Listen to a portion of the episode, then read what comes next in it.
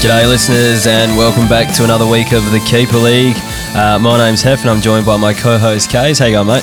Hef, happy Tuesday. Yeah, it's uh, always a happier Tuesday after we've had another weekend of football and we're getting closer to the season now. And a long weekend, which is uh, one less day of work, which is bloody excellent. Yeah, you can't really complain about that. All right, for those who haven't listened to the pod before, we are the Keeper League, and we don't get bogged down with your superstars, uh, the guys at the top of the tree. No, we're looking for the guys down the bottom uh, that are going to make more of an impact on your Keeper League than, uh, yeah, most of the top guys will because they're already picked up in your drafts. But anyway, uh, we'll get stuck into some uh, news for the week. So I guess uh, the biggest thing we probably think is uh, that's going to affect our Keeper Leagues is probably the news about Dylan Roberton. And so mm. uh, apparently after the game on Sunday uh, down in Ballarat, he uh, reported there was something wrong with his uh, I guess something wrong with his ticker, like uh, what happened last season. And uh, yeah, they're not really sure what was going on. Tom Brown is reporting that it could be quite serious, but if it's Tom Brown, we all know that uh, it's probably one hundred percent fine. Yeah, it's probably okay.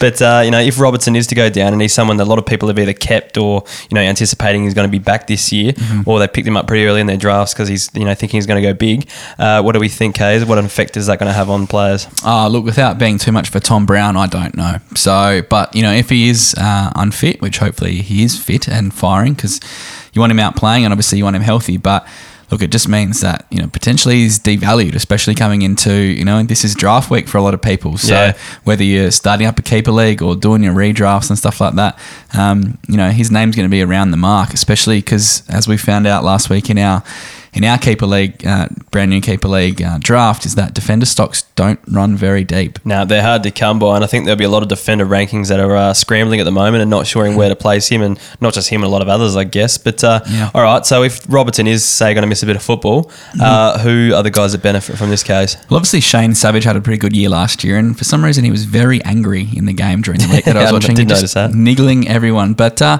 look, I think it might come to a couple people. Uh, Hunter Clarke's been very impressive, and I just potentially think that, you know, he's played a bit in the midfield and floated around half-back for this uh, this J L T, but yep. potentially just cements his spot in that um, Saints best twenty-two. And um, look, with a couple others, they've got a few guys like Nunes who's uh, pretty versatile. He can probably drop back. Um, Nick Caulfield probably as well. Yeah, gives him a chance. So there's a few of those uh, St Kilda half-back flankers who probably, uh, yeah, could get a bit of a bump. There was uh, talk of David Armitage at the end of last year spending a bit of time on the halfback flank. Could he work his way back into the side now that someone like Robertson's out? He's slow and can't kick, so I don't know if that's what you want from a halfback flanker. That's true. All right, uh, well, we better get on to the uh, round rewind. So, yeah, Kays and I um, watched a bit of footy this weekend. We spent a bit of time in Melbourne on a Buck show, but, uh, yeah, this is what we noticed from the games we saw.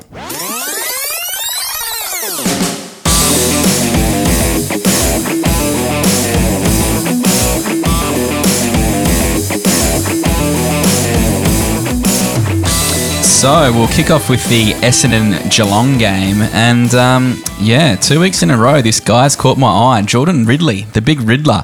He's delivered two pretty good games. He had seventy on uh, Thursday nights. And, look, for me, I hope he actually starts over someone like a David Myers. He gives us a bit. He's uh, flashy. He's got some skills. Potentially he's not – I just don't know whether he's going to play round one or not, but he's, yeah. he's definitely put his hand up as someone that's come from fair left field, and I reckon he's one you can take late, you know, and, and he could be some serious value. He was definitely part of that midfield rotation throughout the games, and I think he shone a bit more in the first game, but he kind of backed it up with the uh, with the seventy in the second game.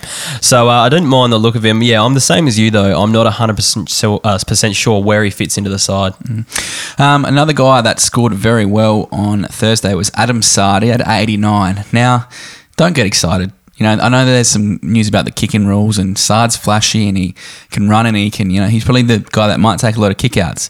But his P B last year was ninety-six. Yeah. And that was against Brisbane. That's his, you know, basically one of his best scores. So an eighty-nine in J L T game looks good, but just don't expect that uh, come um, normal season. He was one I was actually thinking of uh, over the off-season when the new rules came out. I was thinking this guy might actually, as I was scanning through the list, mm-hmm. this guy might actually see a bump. And I guess seeing that sort of score is kind of encouraging, especially, you know, if he only got to ninety-six as a maximum mm. uh, last year.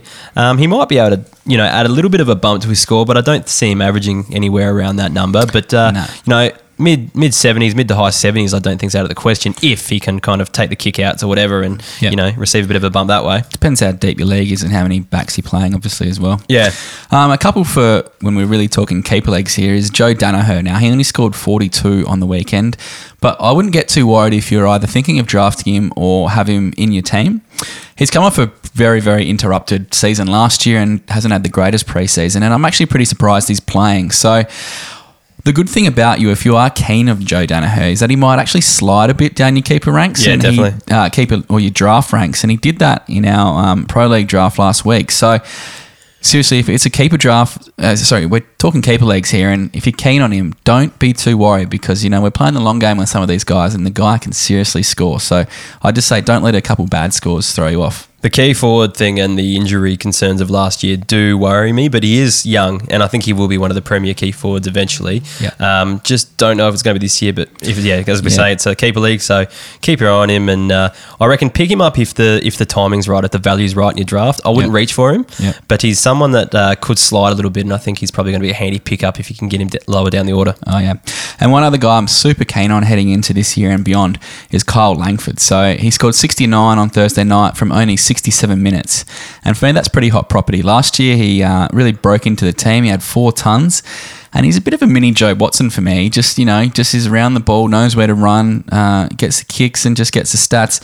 I'm saying take him with some confidence because I think that he is um, you know, really building and can just be that just general, you know, Seb Ross, um, Jack, Joe Watson, you know, that just accumulator. Yeah. Um, in our draft last week, I took him in round thirteen, which was pick one twenty-seven. Yep. And at the moment, his A D P is one forty-two. So, yep. you know, for a forward who could potentially become a, you know, F one, F two, if it depends how good he goes this year, you know, you can get him quite late for a steal. Yeah, he was someone I was actually looking at. And uh, around the time he was picked up, uh, I was looking at him pretty much at the exact same time. I was maybe trying to think he could go around later, but I uh, should have known better, knowing you as a Bomber supporter, uh, that he wasn't going to last. They don't slip that low, mate. Who'd you like from the Cat? That's my man. Um, well, I'm just looking at a few scores, I guess. Jack Henry had a big game, but um, he's not really fantasy relevant. Uh, doesn't play a real fantasy-friendly role. He has the attributes to, of someone who could actually score well, but the roles he gets week in, week out are just too inconsistent for fantasy. So yep. basically, don't get excited by that ninety-nine that you saw there. Uh, Jordan Clarke uh, went backwards, but I still think he's close to best twenty-two. And being a, you know, an early career player, he's uh, he's not going to be someone who does set the world on fire every week. It's the whole first-year player thing. You know, yeah. you can't get too excited. It was the same with, you know, I think I talked about Hately and Coldwell last year, last week. Yeah. You know, they have these off games or, you know, they're, they're still finding their feet. So if you yeah. like him and you're keen long-term, we're not talking you out of him, but just be prepared for some up and down weeks. Yeah, you're going to have to wait with him. Uh, Brian Myers. Now, that's not a that's not a real name, Brian. Um, it kind of sounds like my two names mixed together. but uh, um, he scored, uh, only scored fifty-one, but he uh, only played fifty-six minutes. And I kind of, he caught my eye last week, uh, did a few flashy things. I guess the hair, I think, as well uh, yep. does a bit for him. But um, if we work out his points per minute, that's uh, zero point nine uh, points per minute that he scored last week. And he played both J L T games. So I guess sneaky chance of playing round one. I'm not sure where mm. he sits in Geelong's best twenty-two. But, you know, if they're playing him, uh, I guess, in fairly strong sides in the J L T, there could be a chance for him there. Could be. Guess we just have to wait to see if the uh, scoring potential, though. Yeah. Tom Atkins... Uh, is uh, not setting the world on fire from a fantasy uh, perspective, but he could be a chance for round one. I reckon he will have to play a few lockdown roles every now and then, though. So, um, yeah, just be wary of him. And I guess the last person looked at was Darcy Fort and mm. uh, Gross. Uh, yeah. eighteen points from thirty-seven minutes. I'm not sure if he plays round one, Case. I'm worried. I was quite keen on him, as you know, throughout most of the preseason. Yeah. And, um, yeah, I'm, I'm, you know, he's probably dropped down, and I think probably puts more onus on if you have Ryan Abbott or a, you know, interested in him, because I think obviously Stanley's going to go in as number one. Yeah. Interesting to see what happens if they just have Radaglia as the second ruck. I can see that then them two just kind of, you know, Radaglia pinch yeah. hitting and Stanley taking the main work, workload, but, which actually could be really good news for Stanley owners. But yeah, but the thing is, I think you might, if you can get Abbott late, you know, in, and he might actually come good, you know, quarter of the way, halfway through this season, and and, and be quite a good ruck. So yeah, I, I want to back my boy Darcy in, but he's uh, he's just not showing anything yeah, for me at the moment. It's tough so at the moment, very tough. Ryan Abbott will probably be a, a I'd, I'll probably put money on him to be the number two by the end instead of him. Yeah, but early days, left to wait and see. All right, rightio. Next game, the Crows versus G W S. Okay. Now, heck. Hef. So I guess uh, the, the, the I guess the main one, I guess the the young player that stood out for me was Chase Jones. Mm-hmm. Um, he scored sixty, but he had eighty-three uh, time. Uh, sorry, eighty-three minutes on ground. Mm-hmm. I guess. Um, so if I guess if you um, adjust that, uh, he would have gotten eighty-six adjusted score going by our rankings on our website, mm-hmm. uh, keeper league pod dot com dot a u. Yeah, good plug. um, so he could be a chance for round one for me. And what I really liked about him was his tackle numbers. Now, tackles for me are the kind of stats that they don't really matter who you're playing. You can always get them, Correct. I find. I reckon maybe if the Crows are smashing someone and that no one, the opposition doesn't have the ball, then it's an issue. But I still think uh, most players can chase and tackle, and it's the little things that you can do each week. Yeah, he's got something. It's probably between him and Lachie Murphy for that small yeah. forward role. So, yeah. um, Um, yeah, well, by the way, it's been going. Jones has really uh, impressed everyone. Yeah, um, but yeah, but both them, Murphy and Jones, have really impressed me as well. So um, I guess it's probably going to come down. Well, I don't know if they fit both of them in, but no, uh, I don't think so. It's going to be interesting to see come selection uh, next week. Uh, Wayne Millerer. For me. How um, good is he? Yeah, he's really, really, really good. A yeah. um, lot of touches. I think he was close to thirty touches, high twenties. Um, but yeah, if you're lucky enough to have him in your keeper pool, which I don't think you will um, at the moment, but uh, yeah, get on board because he wasn't in the top, I guess. I don't think he was in the top one fifty scorers last year, so he mm. could have slid. Yep. Uh, but this year, I think he's definitely going to be well within there. So he's one I'd be drafting if I could yeah. again. If he was gone for us. League, he was, yeah, uh, yeah, he was high. Yep.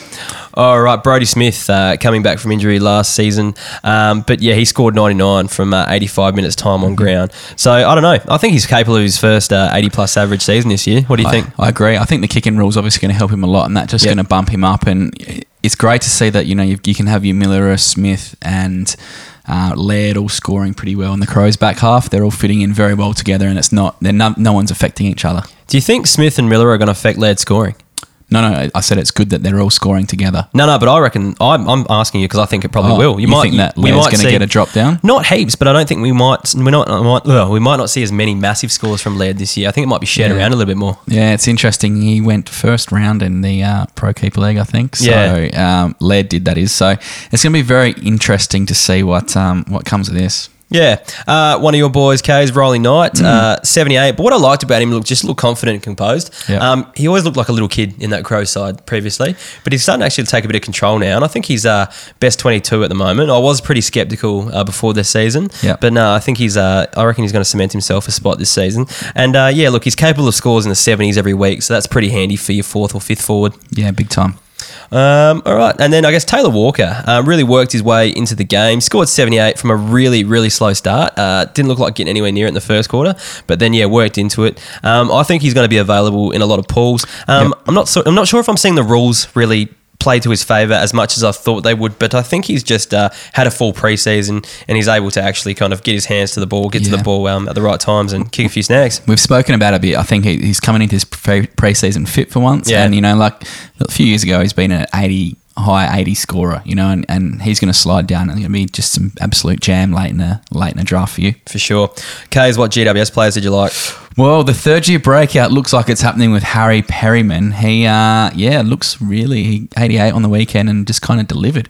Um, look, as a defender, he's a very, very tasty pickup, and he's kind of one that well, potentially isn't on a lot of people's radars. We're in round twenty-four in our draft, and, you know, while that's a fair bit down, it just kind of shows you that, you know, you can get a few of these guys who are on the edge and you might get a real bargain later on. So when you're setting your ranks and you are keen on some of these players, if, you, if you're not doing your Um, pre-ranks, make sure you bump some of these guys yeah. up just so that they don't slip down and you miss them, and then you go, ah, shit, you know, like he was on my list, but he, you know, just didn't come up at that right time. So it just does show how important pre-draft ranking can be, so that you you know what players you want to target, and he's one that I'd be targeting. Well, he, well he's someone we actually uh, identified on our very, very first pod uh, last year in November, as when we picked, I think, five breakout candidates uh, for next year. He was someone we actually looked at, so good yep. snag by us. Too bad none play. of us got him. Yeah. Now the other one, from the one end of the spectrum to the other, Brett Deledio scored seventy-seven from only seventy-six minutes, and he went bananas in a small amount of time last week. Yeah, is he back? Like, he, I just think he, and he's going to be, if you're ch- challenging or, you know, just want someone to chalk up your team. He went late. He went round twenty-nine in this draft, and yes, he's not a long-term prospect, but if you're on the hunt, you got to be, you got to have him in your calculations. A lot of these players, we look at their time on ground and see what they would have um, scored if they did play a full game. But mm. Brett Deledio is someone I'm not sure he's actually going to play a full game. Yep. So that's what we've got to be wary of here. But the way he's scoring is really, really impressive. And, you know, we, we obviously know his class. Mm-hmm. Um, so I guess, yeah, we, we don't have another chance to have a look at him. But he's someone, seriously, yeah, take a look at him if you're contending, because you could get him pretty late in the draft and he could be someone who can actually get you, he uh, can win you a you know, flag. eighty, ninety each week. So, yeah. Yeah. And he can go big. He yeah. does have the ability. Yeah. And just the last two, look, I touched on it earlier, but Jackson Hately and Jai Coldwell, forty-two and twenty-eight respectively from a fair bit of time on ground, I think. And it's not really a surprise. Look, I'm, I've always said these guys are going to be Jets. They're just not going to be consistent and they're not going to potentially be in this team every week. So if you want them and you're going to take them, take them. But, you know, you can't be expecting them to be busting out big scores in year one. Yeah, exactly the same. We, we've seen that. We've said that about most of the rookies that, uh, you know, you can't rely on them each week. But, uh, you know, you're picking them for the future, and both of them do look like, you know, solid contributors for a long period of time. We're just going to have to wait till we get that consistency out of them. Yep. Oh, Port Adelaide versus North Melbourne. Now, I know you were there live, and no surprising, there's probably sixteen Port players on this list that you want to talk about. Yeah, there's quite a few there. Uh, yeah, I'll try not to – I'll try to get through them pretty quickly and not show my bias too much, but I'm not making no promises, Case. Mm, here we go. Um, I'll just right. leave the room for a bit. Yeah, I'll just ramble by myself. Uh, Dan Houston, uh, one hundred two. Just looked solid across halfback. Mm-hmm. Um, played one hundred fifteen minutes time on ground to get that one hundred two though. Yep. I don't know if he'll be playing those sort of numbers when the season kind of kicks in. Is he a lock for best twenty-two? Yeah, I think he's a lock for best twenty-two. Uh, I think an in- interesting thing to, uh, to note is uh, Port actually went with the uh, twenty-two players, and so once a few of them went down, there wasn't as many bench rotations, so some of right. these numbers will be bumped up, whereas North Melbourne uh, played the full uh, squad, yep. J L T squad. Right. Um, Scott Lycett um, scored one hundred two. This is a big call, but I reckon he looks like he's going to take his game to the next level. So he's going to step out away from being, you know, number two to Nick Nat at West Coast. He's going to be the number one ruckman at Port Adelaide. And, yeah, he kind of put a good foot forward on the weekend. Um, he scored really well, and this is kind of impressive. Scored well uh, with a large amount of time up forward. So before Ryder um, broke his cheek, I guess, uh, he was up forward, and I, I guess they were spending equal times between. And, uh, yeah, taking lots of grabs because uh, Casey sent me a text saying what's going on with uh, his hit-out numbers because yeah. he was playing uh, playing up forward. So, um, but what I liked, he was taking big marks and kicking goals, and I reckon we'll see a lot of that uh, this season. Just got to hope that he spends a little bit more time than Ryder in the ruck yep. uh, than vice versa. Yeah, uh, plenty of time for Scott Lycett, and that's why he was in our top ten keeper rucks. So you know, yep. I think he's, he's going to hold that down, hold that spot down for a long time. Sure. Uh, Jack Watt scored one hundred. Um, spent some time on the wing.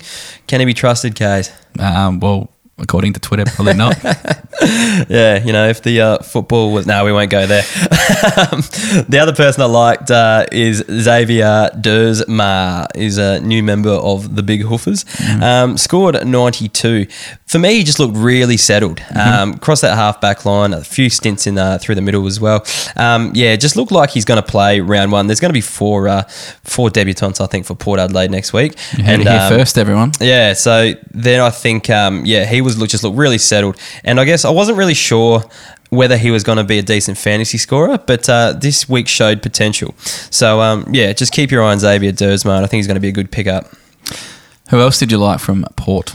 Yeah, so uh, Butters again from uh, last week. He only scored fifty-nine, but what I liked, he was involved in a lot of play. Mm-hmm. Um, so he'll be up and down just like all the other rookies, but he'll get game time. All right, so uh, pick him up for the future because we showed last week that he can score.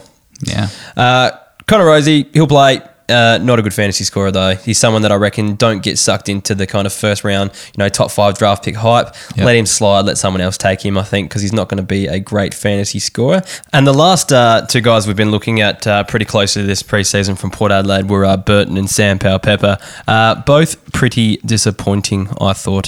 Mm. It's not good for those owners. Nah, it's not. Well, you know, Sam Powell Pepper in the first quarter just was had had the ball on the string, and I think he mm. I think he had a huge score. He was like thirty at quarter time and just didn't really go on with it. And uh, Burton, I'm not sh- even sure what his role is at Port Adelaide just this year, uh, just at the moment. So uh, yeah, he's definitely not playing the kind of uh, you know loose or wingman type role that I thought he would be. So uh, yeah, we'll yeah. have to wait and see what happens there.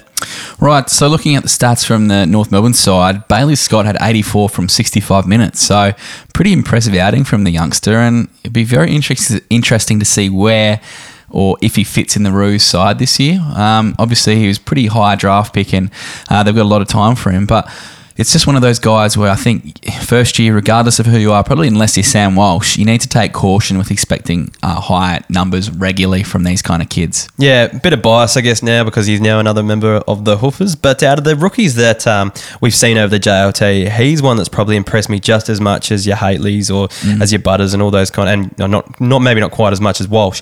But uh, yeah, he's really looking like one of those kind of upper echelon of uh, draftee players, but he was taken so so much further down. So, yeah. you know, you don't always have to get the, the first round draftees. Look at someone like James Warple last season who slid a fair bit, but still he's kind of, everyone's looking at him as, as a good fantasy scorer this season. So yeah, that'd just be, I guess, a little tip is take note of the way they play more so than where they were drafted.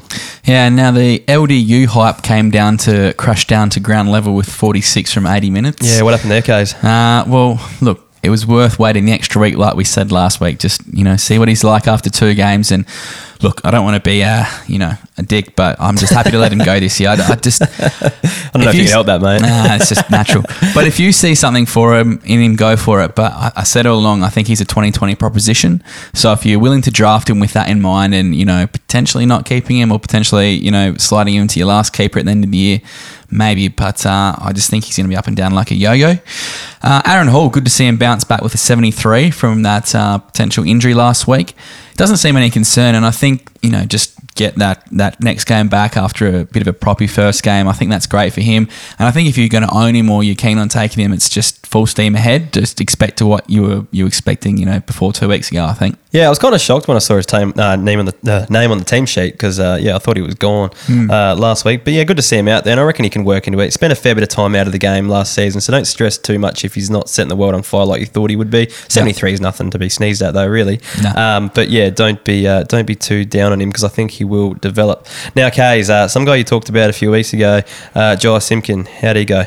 Guess what? He had twenty-three points from one hundred two minutes. Oh, he's officially yuck. crossed off my list after not having a kick last week and just handballing. He can't have twenty-three and one oh two. I just his role can't be there at the at the uh, Roos and just rub him out. As good as you might be as a footballer, you just can't take him as a fantasy proposition in twenty nineteen. All right, Kays, uh, you had a look at the Melbourne versus Brisbane game. Who'd you like from that game?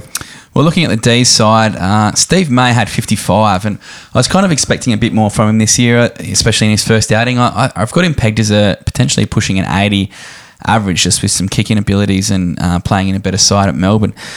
Just annoying, you know, he's been rubbed out for one game already, and that's probably the thing you get with Stephen May. He likes yeah. to be a bit physical, but look, I, I think he's still a safe, you know, D five op, op option, and, um, you know, they they can be handy, especially if you're challenging. So if you're still keen, I'd, I'd take him. I, I still got time for him. It's just uh, I wanted a bit more from that first game.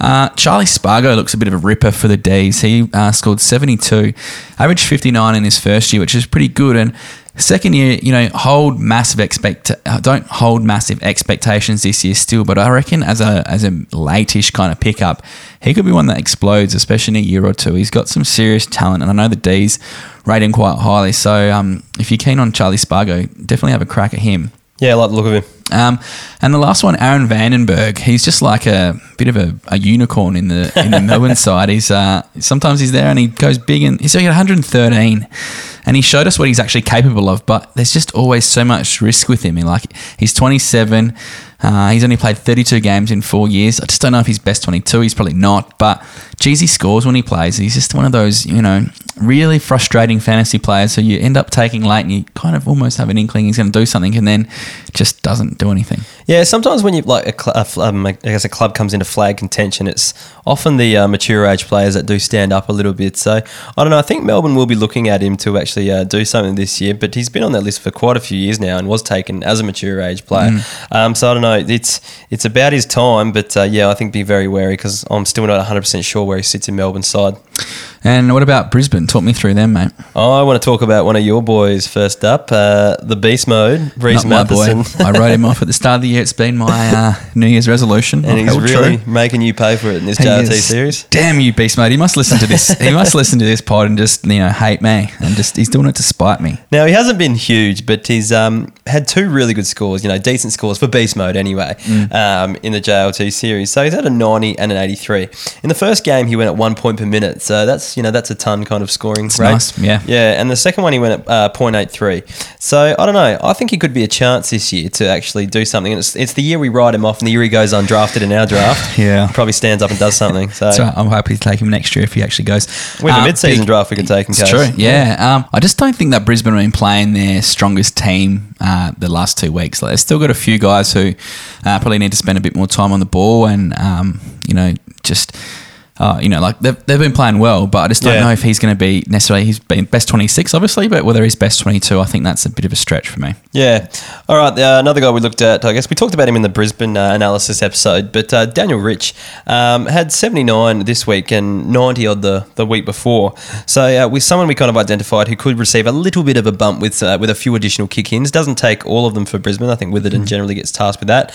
But um, yeah, he takes a few every now and then. I think he's going to be in a few draft pools this This year, just getting on a bit and a bit disappointing scores year after year, but I reckon he's going to receive just a tiny little bump this year and could be enough to put him into contention.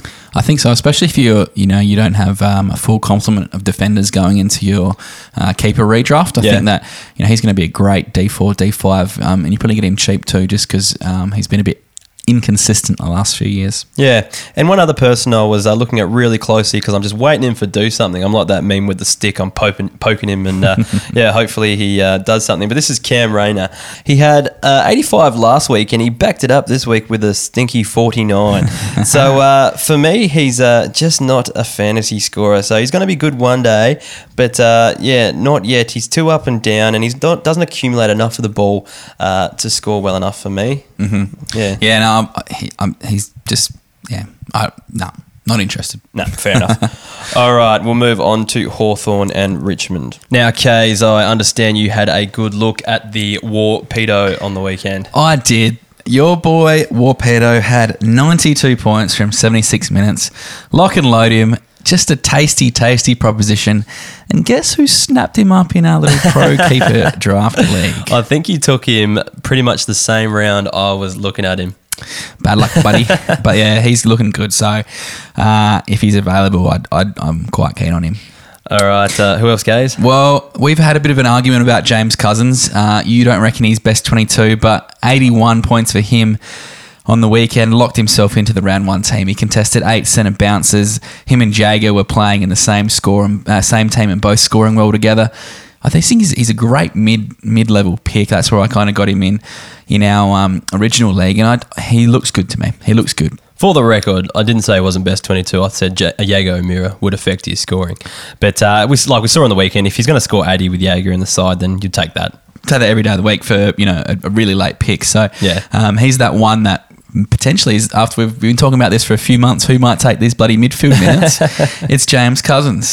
That uh, said, uh, Jago O'Meara is, I reckon, going to receive a bit of a nice bump going by the weekend. If he can get around, you know, one hundred every week, yeah. geez, that'd be a good bump for Could him. Could be very handy. Yeah. Um, a guy that's on my side as well is Jack Scrimshaw. He had seventy-five, so much improved from the week prior. I was very shaky on him then, but from all reports, he played a bloody good game, and uh, I think he might just have worked his way into their into their side. So it could be a worth a, a, a really late throw. I don't know if people are too trustworthy in him, but you know he can he can probably get up to that mid seventies, which is quite handy. He's only in a he's you know he's only early in his career, so yeah, could be a handy one there just late. And the other guy who I uh, spec'd a bit earlier on in the preseason was Jarman Impey. He had seventy-six, and look, I've said it before, just with that forward back D P P, I think it just makes him a handy swingman for your side, even if it's a bench option or a you know D five F five. You know he's just a bit he's. He, he's good. I know. I think there's some fantasy upside to him too. I'm just not sure exactly where, but I think he has a bit of an upside. Yeah, bench option for me. I guess for Hawthorn, he's kind of, they play him everywhere, really mm. back forward, and then he, he sometimes goes in the mid, and I reckon when he kind of runs through the middle or stays on the half back a little bit more, he scores a lot better. Yep. But when he kind of goes forward, he will, you know, stink it up for you as well. So you've just got to be a bit wary with him, and I think, yeah, he's good bench cover, and that's about it for me. Um, yeah, some Richmond players I looked at, I guess. So Jackie Higgins, one oh three this week. So mm. he had eighty-seven last week and then backed it up with a one oh three. Yeah. Uh, bit more midfield time. Breakout this year, Kays? What do you think? I think so. It's not his third year though. It's only his second year. No, but we we talked about him and Graham earlier on where it's just, um, you know, Richmond's side is still quite strong. So I think it's fantastic that Higgins is scoring this well in the J L T. Yeah. I'm not expecting those numbers to replicate straight away in, pre- in the full season, but it just shows what he can do potentially towards the end of this season and definitely into next year. Yep, and me, uh, mentioned just briefly there was uh, Jack Graham, who scored eighty-six. Um, very good this week. I'm still not one hundred percent sure on his consistency, but keep an eye on that guy. Coming back from injury, I- I've got yeah, to take true. the good thing. So I think that's uh, pretty positive. He got eighty-six on the weekend. All right, last week we were raving about these two and how they're going to go big with uh, with each other in the side. They both scored big last week. I think they were around the one hundred mark last week. I'm talking about Jaden Short and Basher Hooley. Uh, they followed up with a sixty-two and a sixty-three respectively uh, this week. So, yeah, not sure if they're affecting each other or not. Maybe they just, you know, there's not enough points for them uh, both to go around. But one thing to uh, mention is uh, Short had a lot more time on ground than Hooley, so Hooley was still scoring, uh, yeah, a, a little bit better. Um, and, yeah, Short played a, a lot more of the game. So they might have actually been looking at Short to kind of give him a chance and see what he can do, and then they said nah, and Basher took over. But I don't know, we'll have to monitor that one as much as we can. The J L T's finished, so uh, yeah just uh, yeah it's going to be hard. Monitor it in round one when yeah, your squad's exactly. been picked, when you've already picked up your draft. And uh, yeah I'm I'm still keen on Jaden Short, and he's got a lot longer shelf life than Basher Hooley too, so especially if you're starting a, starting a league, I'd, I'd have Jaden Short well up there. Yep, and if he scores shit this year, then Basher retires at the end of the year and then you're good yep. to go, so exactly. don't stress too much. Exactly. All right, and uh, Noah Bolter, um, he, I think he turned up last week and uh, scored forty-three this week, so you know, just those people that were jumping on last week, uh, this is what you're probably going to have to expect from exactly. Bolter, so calm um, down. Yeah, yep. Don't go nuts over this guy. Sydney Gold Coast, uh, Ryan Clarke, he's finally done it after I was, blo- I was he's bloody- finally done it. He's had a ton in the J L T. Yes. But after all this heat I've got from dropping Lycett and keeping Clarke, I just needed him to show something. And yeah, he played a ripper from uh, from what I've heard. He's arrived midfield time. He was doing in and out. He had plenty of touches. Just I needed that, and I'm feeling good. And I think you can go into this season that he played a fair bit in the midfield, and uh, from yeah. all reports, is looking really good. So I'm very happy that he's turned up. It's just kind of reaffirmed that, yes, he's on a good projection upwards. Yeah, I saw the first half of this game before I uh, jumped on a flight back to Adelaide on Sunday. But, uh, yeah, he was looking pretty good, and I was hoping that uh, when I turned my phone off, put it into flight mode, and when I turned it off, he'd uh, have slowed down so I didn't have to hear the end of it from K's, but it uh, didn't happen. He continued on and ended up getting a ton. So. We might have to talk about this in depth later. um, Georgie Hewitt, another ton scorer, had one oh nine, and one I was quite keen on early in the pre-season. twenty-four touches, one goal and seven tackles in a pretty much a full-strength Sydney side. So I do have him pegged as, you know, yes, he's been a tagger for a bit, but I have him pegged as one of the guys that can kind of probably take through Josh Kennedy's role once he uh, slows down a bit or steps away. But they've got a bit of time for him, and I'm, I've got a bit of time for him too, and I think he's a mid-only this year, so you might Uh, he because he lost his uh, D P P, so might drop down a few people's ranks. But I still think if you're, um, you know, starting up a keeper league is one that you should be looking at. And I think if you're redrafting, he's um, a good chance too to keep up some good scoring. Probably, probably not the hundred, yeah. But um, you know, mid eighties, I'm, I'm hoping from him. Yeah, I agree with that. I think that's a reasonable score for him. Uh, and last one from the Sydney Swans is another um, new recruit, Jackson Thurlow. So he had seventy-eight on the weekend, and he had seventy the week before, and just pretty solid. You know, um, he's a centre only in uh, ultimate footy, but in deep leagues, I think he's a great, you know, um, handy bench option, or just one that he might bubble away, and he could actually be quite a handy, you know, eighty-ish scorer. Um, just he just needs to put those injury issues he's had behind when he was at the Cats, and um, he could be a, a something to watch. Yeah, no, all good uh, stuff there, Kays. Uh, some good Sydney players there to keep your eye on. All right, I'm going to talk about a few of the uh, Gold Coast uh, superstars. Um, two-metre Peter. Mm, uh, the big boy. Scored one hundred fourteen. Now, don't expect this every week. I think I've said that about a lot of players uh, this podcast, but yeah, again, he's not going to do this every week. But now, he's. I think he's going to be Gold Coast's main focus point uh, up forward. It's probably so, going to have to be. There's no one else. Exactly. Up there. So, the, uh, the new rules are going to help him. So, he could see a bump, and I reckon it's a sneaky late draft because I don't think too many people are going to be thinking about him. Nope. So if you can snag, you know, two metre Peter with your last pick, I think he went very late in our draft. Yeah. Um, it's probably not the worst thing you can do. No, I agree. I agree. He's um just a, a real sleeper, and that's yep. and there's some of the ones that, as we're talking about. You got to have those names on your list, otherwise you almost forget about them yourselves when it yep. comes to draft day. So yeah, put him on there. Yep. Uh, Jack Bowes, seventy-two from one hundred plus minutes. So you take this every day as a defender in ultimate footy, but it's uh, a little worrying if you expect him to be one of those high-scoring mids in the future. Just give him time, Haf, mate. Just give him time. He's developing. Give him time.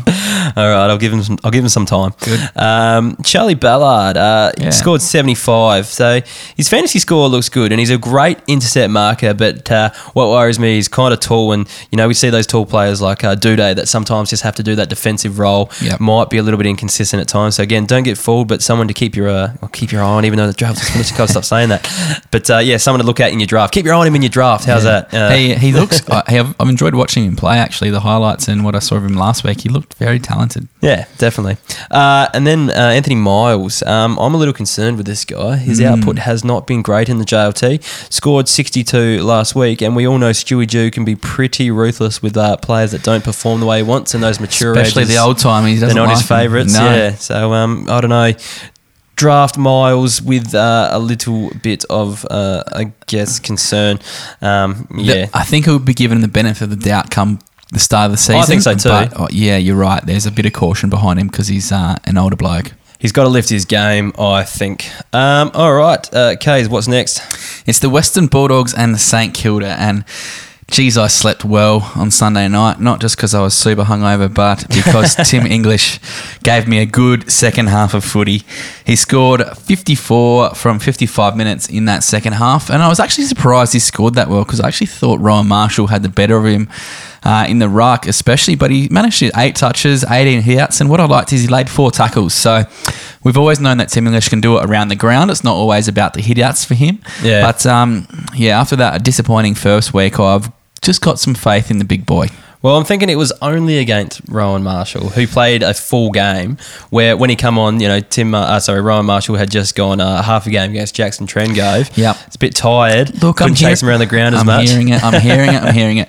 But I think that his biggest asset is not potentially his ruck work. It's going to be what he can get around the ground and, and help the side out there. So that's where he's going to score his points. Look, I'm just saying this because I need to have a half-glass full approach because yeah. otherwise uh, Nathan Vardy is my number one ruck. And I don't even know if he's the number one ruck at West Coast with uh, Hickey on the weekend. I might be playing one short for a bit of the season. I've got plenty to trade you, mate. Come no, talk to me. Don't deal with the devil. Uh, Taylor Giray, forty-six points. He um, had forty-five last week as well and has just become a straight pass for me. I, I had him in, in the past and, you know, going to a new club, I thought there might have been a bit more opportunity, but he's been given a fair bit of run in both games and he just needed to show something.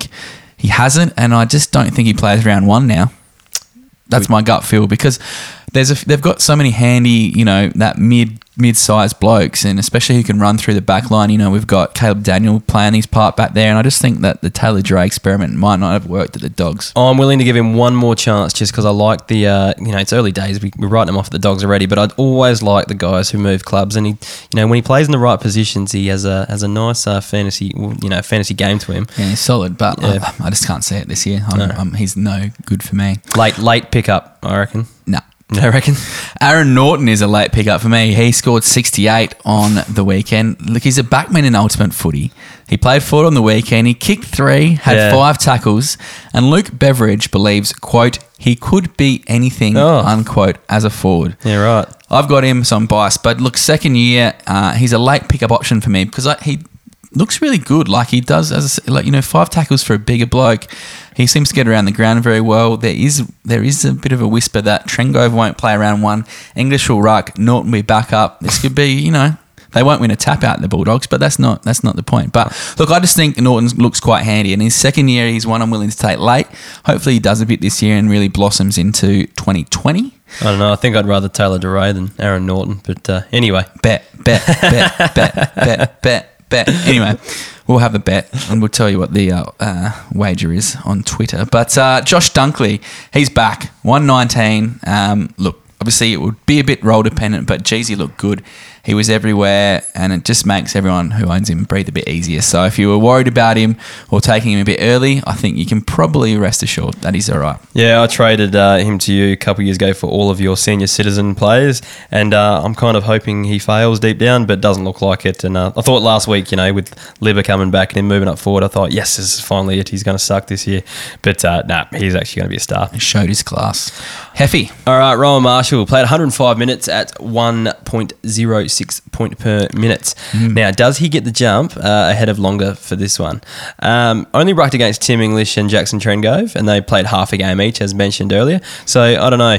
It's not like it's super awesome ruck competition, but, um, yeah, he, he scored well against those guys. And I guess with uh, Billy Longer injured and Lewis Pearce, I think, uh, copped a knock last week, I think Rowan Marshall jumps into the number one ruck spot at uh, St Kilda and will probably score pretty well. Yeah, totally agree. He looked really, really good. And even if uh, Longer and Marshall play together, as as Marshall kind of slots up forward as well, I, you know, he he really looks good. He really does look good. Yeah. Uh, Dylan Roberton we talked about earlier, but, yeah, having a few issues uh, with the ticker. So, yeah, oh, it's, it's... Potentially it. avoid. I, you just yeah. got to avoid if you're playing. Yeah. He's not worth the risk for me, especially no. when he's going to get in the range he's going to get drafted. He's yeah. not worth the risk. If your draft's this weekend, uh, monitor the news during the week and see mm. what you can find out. But, yeah, he's going to slide, I think, and for good reason. Uh, Jack Nunes, one of your boys, Kays. Yeah. Um, still playing uh, forward, but uh, is he back? Um, he got a bit more midfield time uh, this week as well, and uh, had seventy-five the week before, so I reckon he's a handy forward pickup. He's looking good. Uh, I'm still a bit scared, but he's actually looking pretty good. Yeah, no, you, you've got nothing to lose where you picked him up in the draft this year, and uh, you know, coming off, I, I always don't mind uh, those players that come off a shit year. They slide in the draft, and they've got every chance of bouncing back. So no, I don't mind that one. I think you've got something decent there. Uh, Hunter Clarke, uh, seventy-seven from seventy-four. Minutes time on ground, had a sixty-nine last week. Uh, gonna be a fantasy player, I think. Yeah, oh, I'm filthy. I missed out on him in a few legs. He actually looks the goods long term. He looks, yeah, he looks like he's gonna be an absolute jet. Yeah, and uh, Ed Phillips was uh, one of the disappointing ones for me. He only scored twenty-four. He went really early in our draft, and yep. uh, I think he could be uh, not best twenty-two after this. Hopefully not for the love pig, but uh, yeah, I. Yeah, I, I, he wasn't high in my calculations anyway. So, yep. um, but yeah, we'll have to have to see how he kind of starts the year. All right, on to the uh, the Western Derby uh, that was held on Sunday night. Uh, I had, uh, Kay's had a look at a few uh, Fremantle players. So, who did you like from them? Rhys Conker, yeah, like eighty-four from seventy-eight minutes. He actually looked very, very good, and he could be a real stayer in the, the Fremantle midfield, especially until Connor Blakely gets back there, and you know, because they probably need a bit of. Um, bit of experience. Yeah. Um, you know, Brayshaw, Chera, they're going to be jets and they're going to keep moving through there. But Conker could be the one that could be really quite uh, handy. And um, I think his issues have always been uh, his injury ability, and it just seems that if he can get his body right, and he's obviously recovered from a bit of a, I think it was um, a knee infection, he could be a real sleeper this year in most drafts. Yeah, what I liked is because he played a bit of midfield on a Sunday night and he scored really well, but then when he had to go into defence, he scored really well as well. So I guess, yeah, when Fife and Blakely uh, uh, come back, that's going to affect him. But I think he can score in one of those positions uh, mm-hmm. pretty well, and it's just when they both come back, we might have to worry, but that's still probably, you know, four or five months away. Yeah. So I think he's going to be a good get for the first half of the season at least, and hopefully builds a bit of confidence and continues on. Another one that's been surprising is Darcy Tucker had a seventy-nine, so he continued his good form from last week where he turned up, and I was keen to watch him again this week to see if he actually, you know, kind of kept scoring in that tagger role, and he's looked good. Like, yeah. can be very, very handy, and especially as a very late pickup. Like, he went uh, quite late in drafts um, around this time, and if he keeps this up, you know, like, yes, he might not potentially make your field, but, you know, a great ben- bench option or even your last um, your last midfielder spot if he just keeps this, you know, eighty-ish average up. It's uh, it's come from nowhere. Yeah, no, he was um, he was good last week, and yeah, I wanted another look at him, and he kind of delivered. So, you know, if he's available, then uh, yeah, check him out. And Taylon Jaman, he had twenty-eight, so he's had back-to-back poor scores. We kind of had him penciled in as potentially a little breakout after a, a solid back end of last year. So he hasn't shown that in the J L T. Um, yeah, a bit worried. Look, you might want to stay one more year on him before you, um, you know, really pounce. But uh, look, if you're happy to take him late, uh, I'd go for it. But I, I just wanted to see some, want some, wanted to see some progression from those good scores he showed last year. That said, what I do like about him, I guess, is he does play for Fremantle, and he probably will get opportunities. You know, he might have to spend a bit of time on the waffle at the start, but uh, as soon as he hits form, he'll be in and get, gain a bit more experience. So if you can pick him out this year and you've got the spot to keep him next year, I don't think it's the worst get. But mm-hmm. yeah, if you don't, if you only keep like lower number keepers like we do, it might be good to hold off for one more year and uh, wait to try to get him in uh, twenty twenty. Yeah. Who looked good from the West Coast Eagles? Uh, Liam Duggan was uh, pretty good. Uh, scored seventy-nine. Uh, he had eighty-three last week. Played one hundred ten minutes to get that seventy-nine, though, and I don't think he'll be playing those large numbers uh, every week. But uh, he's definitely still a very handy um, pickup as your you know D three, D four. Yeah, I said that. Um, I think he's just going to be a great, solid defender. It might not be, you know, killing it, but he, you know, you need those defenders who are just a regular eighty-ish scorer as their goal. Yeah. Uh, another guy I liked was uh, Jack Petricelli. Um, he only scored seventy-one, but he looked like he was everywhere. I thought he was going to have a ton or something. He, yeah, he kept having his hands on the ball and he looked really flashy on the T V. Um, maybe one to stash for future because I don't know if his uh, fantasy scoring is going to be you know that hot just yet, and he probably isn't best twenty-two right now. He might be a little bit inconsistent, but I think he's a bit of a player and, uh, yeah, maybe one to watch for the future. Big time. And lucky last, your boy Chris Maston. So he's a defender in Ultimate Footy this year, and he scored seventy-four on the weekend. He had uh, ninety-one the previous week at one point two points per minute, and then uh, seventy-four this week at zero point eight points per minute. So, you know, as a midfielder, gross, yuck. But as a defender, I think he can be a handy pickup in keeper leagues. If you get him a bit later, he should be available. Yeah, look, I've got no issues taking him late as that uh, good back cover. And the last game of the weekend was Collingwood v Carlton, and this guy, Josh Thomas, with one hundred and one, just keeps on delivering. Like yep. he's he's uh, taken it to a new level.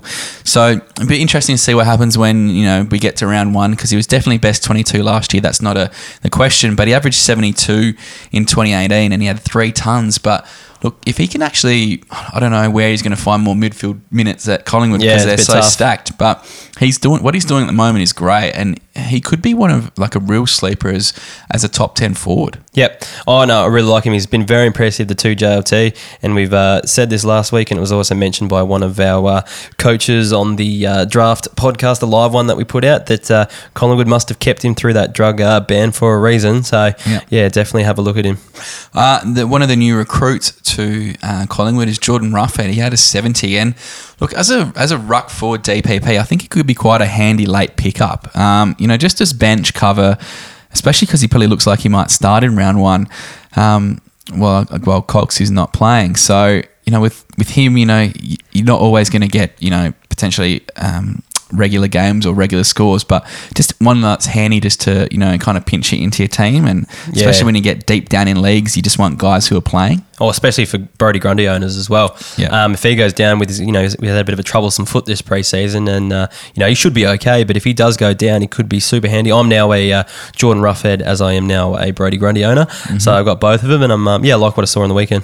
And one guy, just when we're talking about startup keepers, is uh, who I wasn't really sure where he sat after last year because he had this, you know, hot year from kind of nowhere, is Tom Phillips. He's uh, scored ninety-three yesterday and put two great games together in the J L T. And I just think, you know, there might be people who were who were in my my boat and just was last year a flash in the pan. And from what I've seen this year, um, nah, he's a he's a fantasy jet. Yep, nah, going to be a, going to be a good player, going to be a bit of a gun for the uh, Collingwood there, and going to be a bit of a gun for your fantasy teams too. Um, some Carlton players I had a look at. Uh, well, I had to have another look at Sam Walsh. I think we all did, but uh, eighty-two.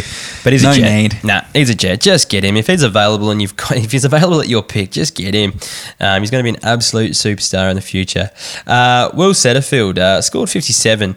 Um, he's playing a lot up forward, so he won't set the world on fire fantasy wise, but I reckon he's going to be a future gun. You just need your your Murphys and your Kernos and stuff to move on a little bit, and I think you'll be all right. He looked quite good last week, but you're right. At this year, this year it might just be a bit up and down depending on who's in and out of the Carlton side. Yep.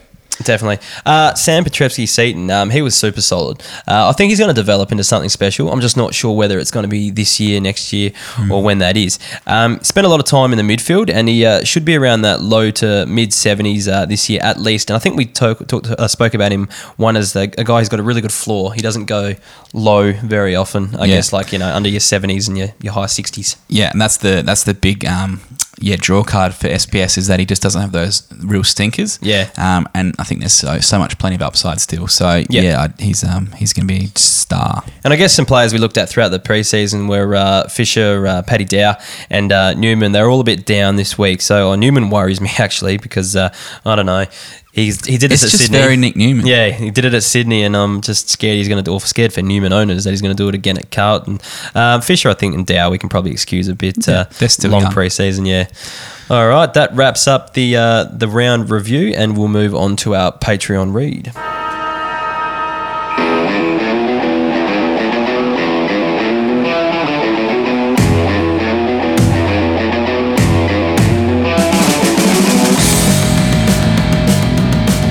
All right, for those listeners who aren't aware, we have a little uh, secret society known as our Patreon subscribers. So, uh, yeah, if you want to support the uh, podcast, you can sign up for as little as two dollars a month. And uh, in return, we give you a whole heap of uh, bonus content, such as uh, mini episodes, some premium resources that you won't find anywhere else. Uh, last week, we put out our live draft mini episode, which was uh, pretty funny, if we uh, if we think so. Uh, if we say so ourselves. It yeah. was just a rabble. It was pretty messy, but uh, it's it was good fun. Hef talking smack while he's had so many fancy beers. That's what it was. So, uh, yeah, if you want to hear that, uh, you get the real uh, Keep League, I guess, uh, uncut. Um, but, yeah, also we've got coming out to the results from our uh, Pro Keeper League coming out, and I'm also working on some uh, projections and weekly rankings and stuff like that throughout the season, as well as we'll have our V F L, Sandful and Neeful and uh, Waffle scores yep. up each week, so you can keep track of your players and the yeah. twos. This is a this is a big week to become a Patreon subscriber because, yeah, we've got the results of that draft, so it can help you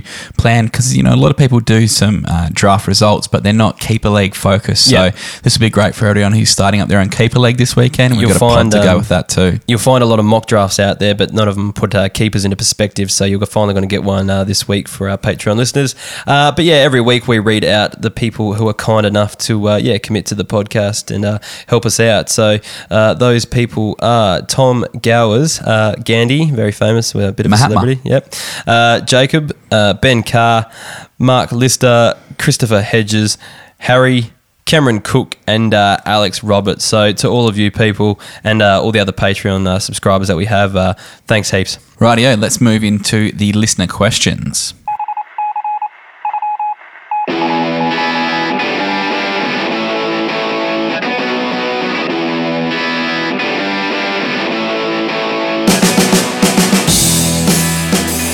All right, Kays, who's first up tonight? Right up on my f- favourite segment of every pod. It's just uh, listener questions. I really love it, Hef. Yeah, it's good fun getting in touch with our listeners and hopefully yeah. uh, providing some advice. Don't know how good it is each week, but uh, we do our best. It's excellent, but this is uh, going to bring back some bad memories. This question from at South Ost. What is the worst keeper trade you think you've ever done? So mine's not even a think. It's just not that, I don't even know how to rank these. They're all horrible. But if we're going to start my third worst, it's uh, trading grade Jade Gresham out for Dale Thomas last year. I was chasing a flag. I can give, forgive myself for that one. But these top two, I've spoken about it before. But I was chasing a flag a few years ago. Always chasing a flag. Uh, Look, I'm all, I'm like Sydney, I always contend. I don't bottom out like some teams have. Come on.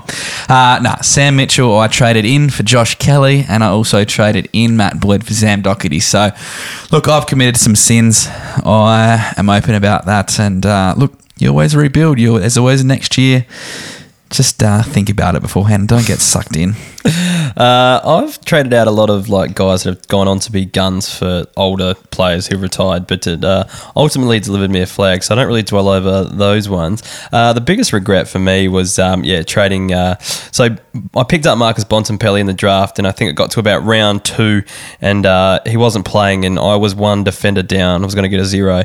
So Kays sent me a uh, trade request, and he's like, hey, Hef, how about I'll give you your boy uh, Jack Homps. He scored seventy-six and eighty in the first two weeks, and I'll he was just, on fire. And I'll just take uh, this unknown guy called Bontempelli. Now, I thought Bont was always going to be a star because that's why I picked him up in the draft. But I was kind of at a, at a point where I was I thought I was kind of going to go a little bit further, and I didn't think a first year player was really going to help me. Plus, I needed that cover and defence. So yeah, I thought Homps could probably average his seventy-five, and I was uh, really, really very wrong. Very wrong. And uh, Bont is now a superstar, and Homps plays for Gold Coast. So yeah, jeez, that was a sinker. It has been. Uh, at Cherto five. Dom Tyson, Anthony Miles, or Dion Prestia. Who do you guys think will average more? And second question from him is thoughts on what Gaz will average this year? Uh, I think for me, I don't mind the look of uh, Tyson at a new club. I think he's going to have to do a lot of heavy lifting at North, I reckon. Yep. Um, so I think he will just score uh, average better than the other two. Uh, for me, I think Prestia. Okay. I, you know, he's uh, he's twenty-six. He's um, had two solid J L T games, which he's been looking good in.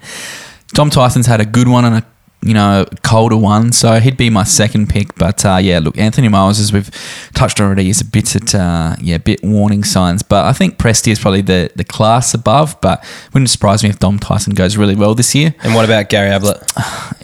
Really, you just can't tell what he's actually going to play this year. They yeah. keep talking him forward. But, okay, say he's going to play forward. I think he's almost a, he's an, he's a ninety average forward for me. Yeah, I think around ninety, maybe even a bit lower, eighty-five. Um, it depends how much time he runs through the midfield. But I reckon he's going to be predominantly forward. Yep. Uh, Dan K one oh one. Thoughts on Willie Rioli from West Coast? Was talked about getting more midfield opportunity and looked great in both J L T games. I picked him up as a free agent after his second big score in the J L T, J L T and not sure if it's just J L T hype or if I've actually picked up a good one. A little bit of J L T, uh, J L T hype, I reckon. Just yeah. a little bit. Yeah. Um, I'd say a lot. Yeah, okay. I reckon he's the, for me, I think uh, I think he's going to be the handy kind of flex type player that you bring in depending on his matchups. Um, he's not someone who I'd want to rely on each week. What do you think, Case? Yeah, look, I went back and looked at his stats from last year. He had, only had three games over seventy, but what kind of was annoying, he had ten games uh, fifty or below. Yeah. So, yes, potentially, you know, if you look at his two J L T games, he's scored, you know, like a forty and one hundred twenty. Yeah, pretty much the same, isn't it? Yeah, so you're either super hot or you're super cold. And you just remember he kicked four goals on the weekend in that one twenty, and that's just not going to happen every week. You know, yeah. he might get those nineteen or so touches, but it's not always going to go with the goals or, or vice versa. So if you can, yeah, keep him. But uh, I wouldn't be, you know, putting my house on him at all. Yeah. All right. Um, at Miller time. So, thoughts on Pittard versus Darcy Moore. I delisted Darcy and kept Pittard. Still unsure on the goodness of that de- of that decision. Uh, yes. Um, look, it's a tough call to make between the two for me. Moore is, predom- is probably better long-term proposition, but, you know, Pittard can really rack them up. I suppose he's in their best twenty-two. He's, you know, played solidly yeah. enough for North at the moment, and and Moore's probably going to be a fairly very a fairly good player or a, a very good player for Collingwood. But I don't know if he's always going to be super fantasy relevant. You know, in his career, he's that bigger guy. You know, he could be, but if you if you're looking for a flag or you're looking for some big scores, Pittard's probably your guy. It's uh, completely risk versus reward for me, I think. Uh, Moore's probably more likely to play over the course of his career, whereas Pittard's kind of on the fringe with your McMillans, uh, your Wrights, your McDonalds, all those type of players, um, especially with a few new players coming in as well. But, uh, you know, Pittard's had seasons where he's averaged eighty, and I think he averaged the eighties in the last five or six games of his last season uh, at Port Adelaide. So, uh, yeah, I think Pittard um, can score better, but I think Darcy Moore might end up playing more football. Mm. So, uh, yeah. We'll have to see. And the last question of the night is from at Bob Scamano Junior Bob Sacamano Junior Bob Sacamano Junior Yep. Sweet. I don't know. Thank God you're here to read that. Great question. What's your favourite burger spot in Adelaide? Jeez, we're getting a few of these in the uh, in the Twitter, just a few irrelevant questions. But uh, for me, I'm a big uh, Barry's Burger fan, uh, Barrelds as we call them for uh, as uh, they're known here. What do you yeah. reckon, Case? Yeah, Barry's Burgers, Semaphore Road, absolutely fantastic burgers. Close second for me would be Bread and Bone in the city. They also do a, yeah, a very, very good burger. But uh, They look, have a uh, soft shell crab burger that is uh, pretty damn good. Awful. Well, yeah. we're West Side boys, so we've got to stay true to uh, Barry's yep. on Semaphore Road. one twenty-seven days, also quite good yeah. around our neck of the woods. Oh, so. Look, we could uh, talk about burgers all night, but uh, we probably should uh, start wrapping up this uh, podcast. So, yeah, cheers for listening uh, once again. I guess a few plugs. So our website's up and running at uh, w w w dot keeper league pod dot com dot a u. Uh, then we've also got our Patreon, which we uh, mentioned earlier. You can hit us up on our socials at Keeper League Pod on all of those. And Case? Yeah, look, I'm just going to say we're, I've done a, I don't have much plans this weekend, so if you're on Twitter, hit us up with any questions before your draft, and uh, if you're deciding between a player or two, you know, get in contact with us. We're here to help. We're here to spread the love. And also, we're still looking for iTunes reviews to help us climb those ranks. So, yeah, if you're enjoying the show, sneaky five stars here and there, probably. Uh, four stars. Hurt. We're a four-star show. I'm still after the five star, mate. We need better uh, segues. We need some sweeter music that you need to produce. Yeah, true. We're building. We're building. We're not perfect yet. But even just a little comment here and there or something positive to write, they kind of seem to uh, bump you up the charts a little bit as well. So, yeah, if you could do us a favour there, that'd be greatly appreciated. All right, uh, next time we talk to you, it'll be building into round one. So, starting exciting, exciting times ahead. Yeah. All right, see you later. See you guys.